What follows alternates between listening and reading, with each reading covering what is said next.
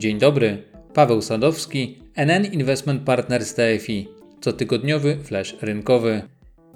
Dzisiejsze nagranie zacznę od przekazania oficjalnych sierpniowych statystyk dotyczących krajowego rynku funduszy inwestycyjnych. W ostatnim miesiącu wakacji klienci wpłacili do tych produktów ponad 2,7 miliarda złotych więcej niż z nich wypłacili. Był to czwarty miesiąc z rzędu, w którym saldo wpłat i wypłat do funduszy było dodatnie. Ponownie największym zainteresowaniem cieszyły się rozwiązania dłużne, pozyskały 2,3 miliarda złotych. Nie inaczej wyglądała struktura napływów do produktów NN Investment Partners TFI. Inwestorska sympatia klientów skupiła się przede wszystkim na funduszu NN krótkoterminowych obligacji oraz NN obligacji. W sierpniu wyraźnie spadło zainteresowanie funduszami z domieszką akcji. W przypadku produktów mieszanych bilans sprzedaży wyniósł plus 0,3 miliarda złotych, a jeżeli chodzi o fundusze akcyjne, to był nawet ujemny prawie 0,1 miliarda złotych. Umorzenia zdominowały rozwiązania ze słowem technologia w nazwie, które cieszyły się największą popularnością w poprzednich miesiącach.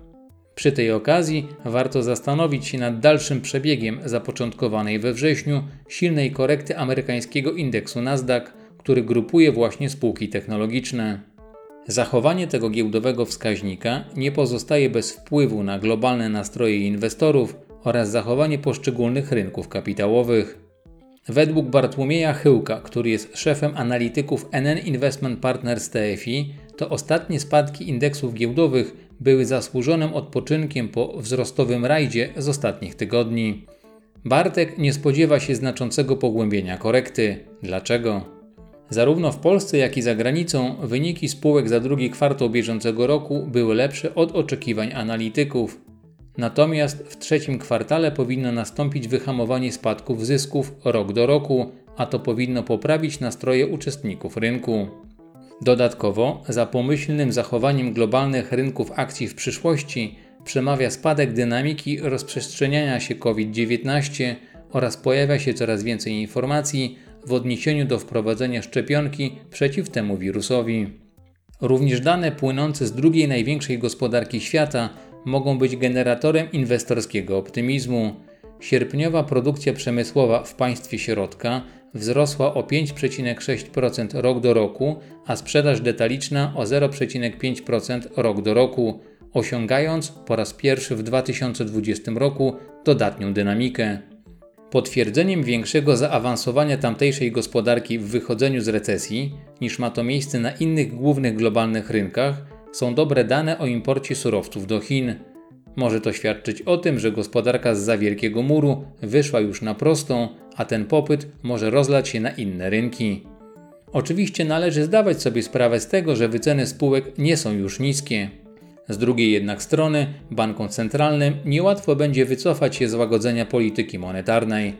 W ostatnim komentarzu wspominałem o tym, że zmiana strategii inflacyjnej amerykańskiego banku centralnego eliminuje w najbliższym czasie ryzyko poważniejszego zaostrzenia polityki pieniężnej.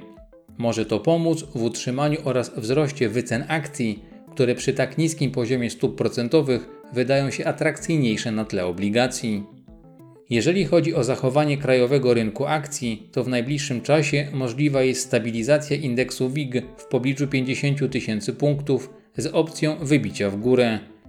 Niezależnie od tego, że w ostatnich dniach większość banków zrewidowała prognozy tegorocznego spadku krajowej gospodarki z poziomu około 4% do 3%, to należy pamiętać, że skalę ewentualnych zwyżek akcji mogą ograniczać tegoroczne plany debiutów.